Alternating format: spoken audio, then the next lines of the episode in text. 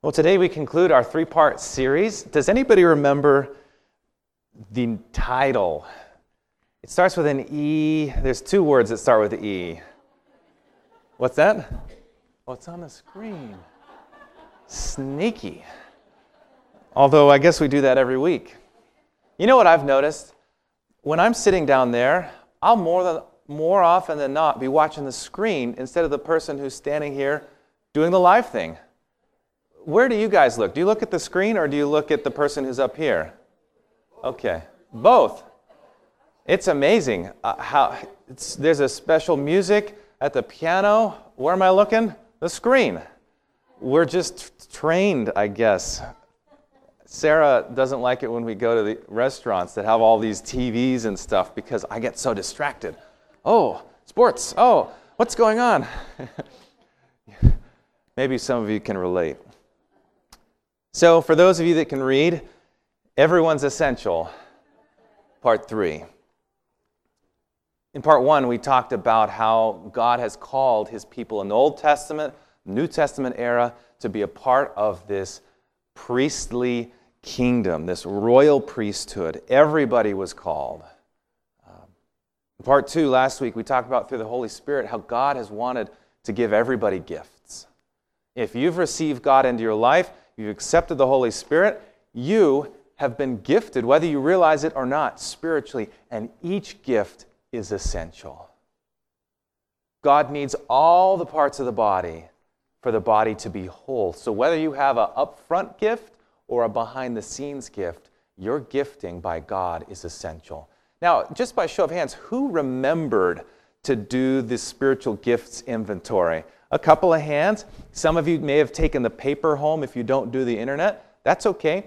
Fill that out. We have a few more out on the lobby greeting table. Spiritual gifts inventory help you better understand how God has given you talents and abilities and spiritual gifts. Uh, and then when you've completed it, let me know. But if you've done it online, I already know. And it's super cool. I can see um, the various gifts, and I say, wow, that's, that's, that's so true. Anita, I saw yours. I was like, yeah, I, I think that's right on. Um, and then you can talk to someone about it. In fact, I'm just going to put a couple slides on the screen just to remind you how to get there. So, this is our Parkwood website. And on the right side at the top, you click the Resources tab, and then you click Spiritual Gifts Survey. And what does it lead you to? A page like this where you can take the assessment. And I think you can do it in about 15 minutes. Some may be faster, some may be slower, but just another way to learn how God has gifted you. Well, today we get into part three. Because God hasn't just given us gifts for no reason, He's given them to us for a purpose. So I invite you to open up your Bibles to Luke chapter 15. Luke chapter 15. And we're going to start in verse 1.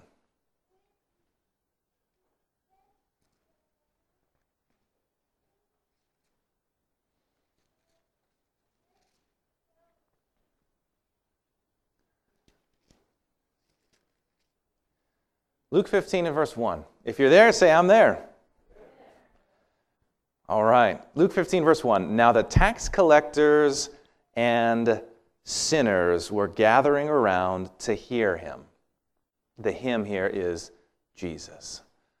They're gathering around to listen to Jesus. And notice how these people are described. They're called tax collectors and what? Sinners. So the tax collectors were lumped in with the sinners. And in my Bible, I'm reading from the NIV today, it has the sinners in quotation marks because it's giving you a little bit of the idea or the um, emotions or the feelings. The quote, sinners. They were viewed as sinners. Verse 2 But the Pharisees and the teachers of the law muttered, This man welcomes sinners and he eats with them. What was their attitude? They didn't like it. They did not like it one bit. This guy is hanging out with some pretty seedy characters. Now, for Jesus, in truth, since he was not a sinner, anybody he hung out with would be a sinner, right? But he was hanging out with people that the goody two shoes, the so called righteous Pharisees, considered sinful. They didn't think it was right. But why was Jesus hanging out with them? Why was he hanging out with these people that were viewed as sinful? He loved them, yeah, because he was hanging out not for just the purpose of hanging out, he wanted to love them and he wanted to win them. Sometimes in our effort to live a Christian life, we feel like we should only hang out with people who believe exactly how we do. And we get uncomfortable. Oh no, they believe different than me. Uh, I don't want to hang around them. But how are we going to show people the love of Jesus if we don't hang around other people? But notice as we continue here, in response, verse 3, then Jesus told them a parable. So it's in response to the accusation that he's hanging out with the wrong crowd that Jesus tells a parable. Now, notice the text does not say Jesus was doing the same sinful things as these people. He wasn't hanging out with them and doing what they were doing, but amazingly, they liked his company. They liked him being with them. Sometimes when you make a stand for Jesus, the people that you were friends with before won't want to be around you because they'll feel like, even if you're the most loving person, they'll feel like you're judging them. And that's unfortunately how things go. But Jesus was able to hang around people who knew that he didn't approve of their lifestyle, but he was so loving that they wanted him to be around. That's the kind of Christians that Jesus wants us to be. The kind that are so loving and so winsome that even people who know they're doing wrong, they still want you to be around because of who you are. That's the goal. I want that in my own life. Jesus was able to do that. But in response to the accusation that, that he's just hanging out with the wrong crowd and, and these people aren't worthy of being hung around, Jesus tells a story. Verse 4 Suppose one of you has how many sheep? A hundred, and loses one of them. Does he not leave the 99 in the open country and go after the lost sheep until he finds it? He's telling a story, uh, a situation that was very reasonable for them in that day. It was something that they could relate to. And it was something that seemed kind of like an obvious answer. Yeah, of course, you would leave all the sheep. Presumably, you're not going to be losing them while you go get the other. But you do that because you want to get all of your sheep. You don't want to lose any of your sheep. Now, I was reading the, something from the commentator Adam Clarke, and he, had spent some time around sheep, and this is what he said. He said, No creature strays more easily than a sheep. None is more heedless, and none so incapable of finding its way back to the flock. Once it goes astray, he said, it will bleat for the flock and still run in an opposite direction to the place where the flock is. This I have often noticed. Goes astray, it's crying out, but doesn't realize it's going in the wrong direction, but keeps on going. Have you ever been like that? Straying from God, trying to find your way, but going even further in the wrong direction. Verse 5 And when he finds it, doesn't say if he finds it, the shepherd will find the sheep. He joyfully puts it on his shoulders. Notice the emotion there joyful. It doesn't say he takes out a whip, as I'm going to teach you a lesson.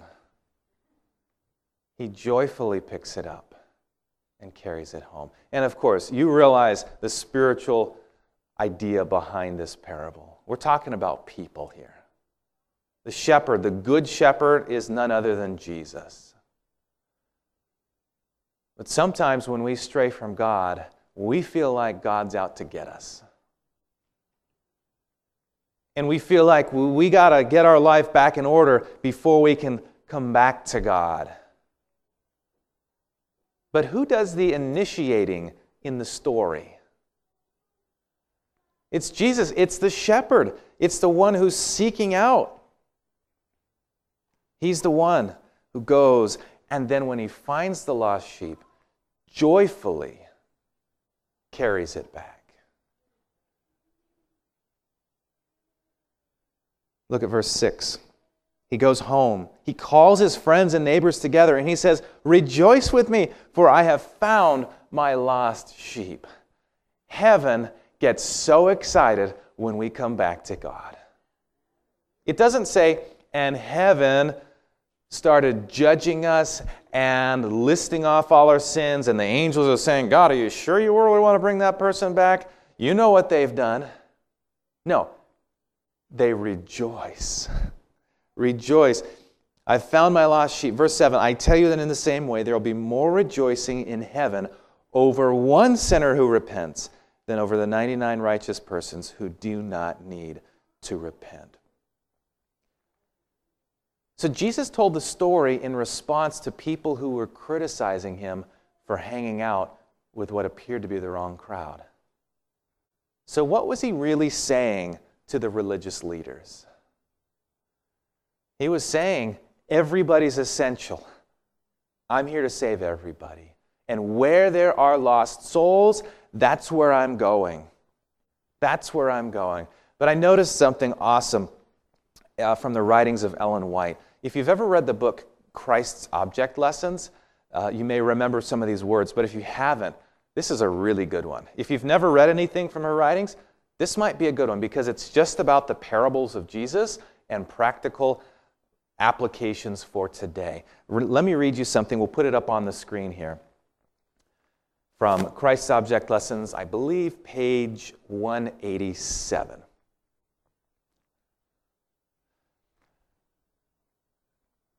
Let me go back.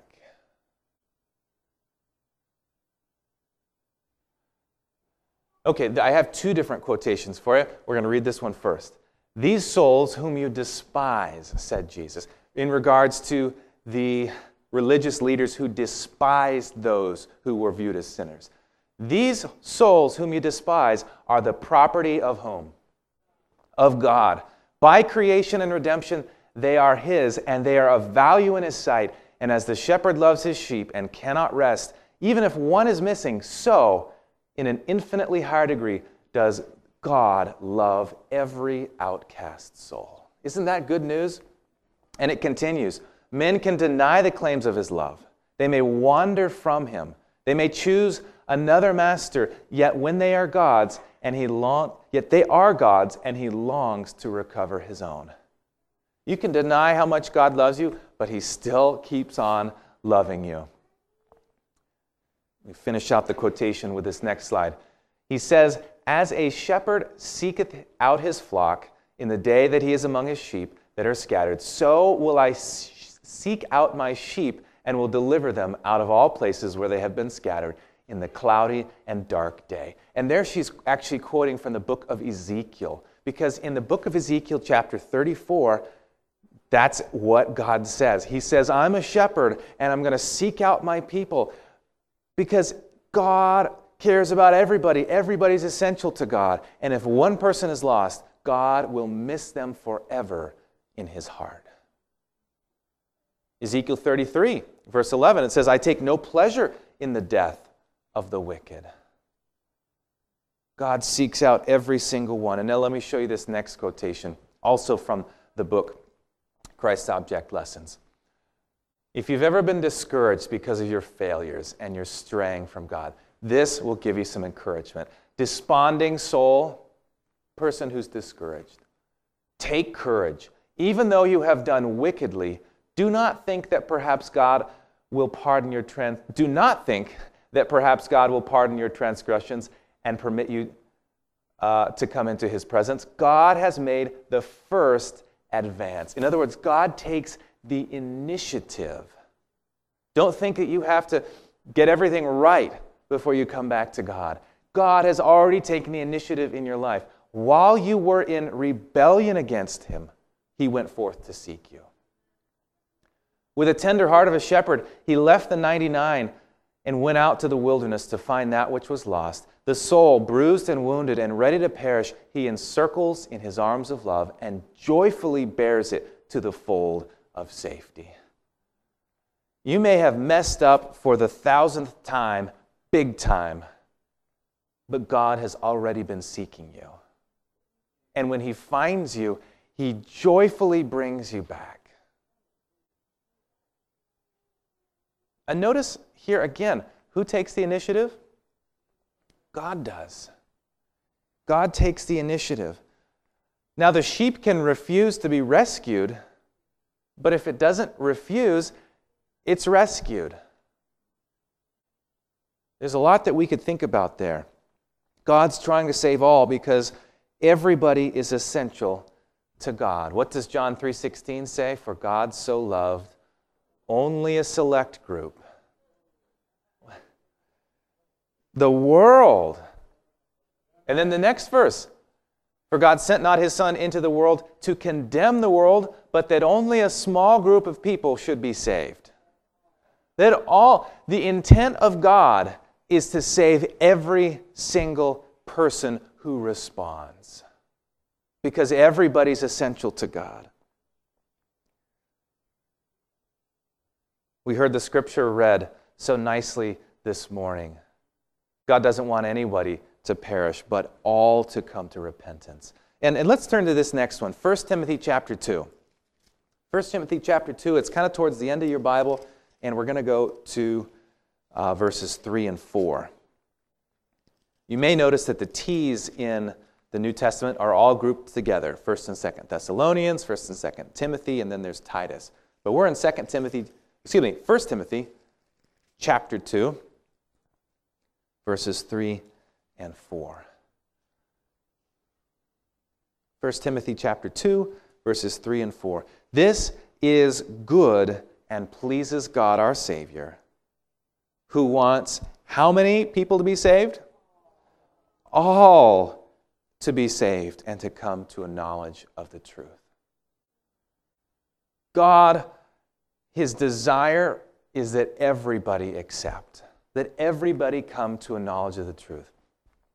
Now, because all are essential to God and we are His followers, how important should other people be to us? How important? Very important. Everybody should be essential to us also. Even if we disagree with them, even when we see them on the news and we say, oh, I hate that person, we should be praying for that person. Praying and asking God to be in their life and to bring them to a knowledge of the truth. We should be working for the salvation of the world. We've been given that Great Commission. We talked a little bit about that a couple weeks ago. And you're familiar with, with Jesus' words in Matthew 28 Go into all nations and make disciples. Or what about Acts chapter 1, verse 8? You shall be my witnesses into all the earth. But you know, it's interesting and it's unfortunate. Uh, Barna Research has been tracking the spiritual decisions and beliefs of churched and unchurched people for a long time. And back in 1993, nine out of 10 Christians said, Yep, it's essential that every Christian share their faith. Today, it's only six out of 10 say it's essential. Six out of 10 Christians say, Yeah, it's essential to share my faith. But the other one third, they say, Eh, not a big deal. It's a big deal to God. If God has put His love in our hearts, how could we not have that same love to go after the lost sheep? Because God came after us, pursues us day after day. So, why does God give us spiritual gifts? Why does He give us the Holy Spirit to help us? It's not so that we can put on talent shows. It's so that we can better minister to the world. We need the Holy Spirit not only for us, but we need the Holy Spirit so that we have something to share, so that we have the power to share. We need to be reading our Bibles each day, not only so that we have spiritual strength for us, but so that we have something to share to the lost world. We come to church not just so that we can see our friends, but so that we can encourage the others that are here and so that we can participate in a body of people organized, trying to reach out to our community. We get involved because the goal is finding those lost sheep. I'm reminded of another statement by the, the writings of Ellen White where she said, Jesus saw in every person a soul that he wanted to save. He looked at everybody, no matter how good or how bad they are, and he thought to himself, I want them to be saved.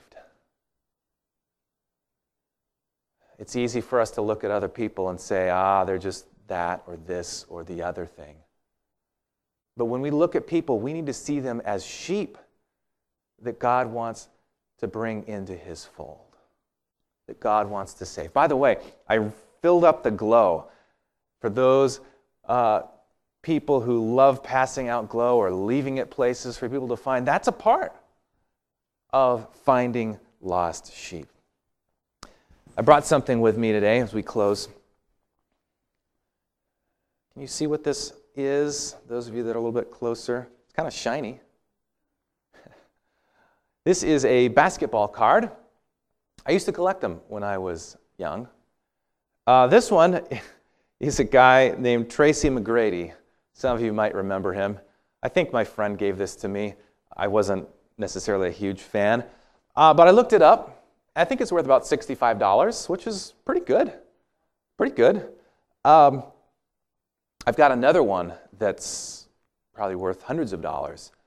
Um, but then you're like, well, do I sell it or do I keep it? Is it going to be worth more later on? Uh, hard to say. But what makes basketball cards or baseball cards or trading cards valuable? Well, there's kind of the whole like, how many of them are there? Uh, how, what condition are they in? And how eager are other people to get those cards? So there are probably a lot of these Tracy McGrady gold medallion edition cards um, but not as many as some of the other ones. And so this one's worth a little bit more. I looked up the most expensive card. There's one from 18, I think it's from a, uh, just around the turn of the century. Uh, this guy started playing in 1897. His name is Honus Wagner. Um, it's the T206 tobacco card. Um, has an advertisement for tobacco on one side and his picture on the other side. You can look it up. It's not all that impressive looking. If we found it, you know, just laying around, we'd say, oh, that's, that's an old card. Interesting. You know how much it sold for? Most recently, it sold for $3.25 million. This card, it's been called the holy grail of sports cards. Now, you want to guess how many there are that are known in the world? There are, what'd you say? Seven? Sort of, 57. There are at least 57. But imagine, imagine the value if somehow 56 of those were lost or destroyed.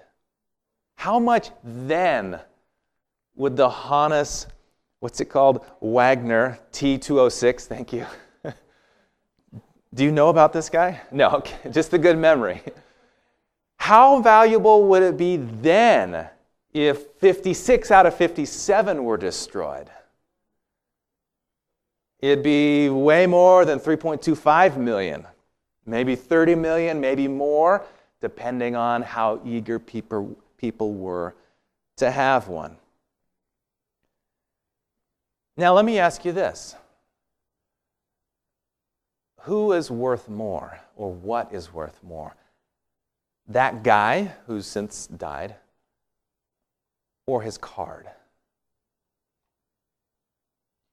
A piece of paper with a picture and an advertisement on the back, or the person whom it represented?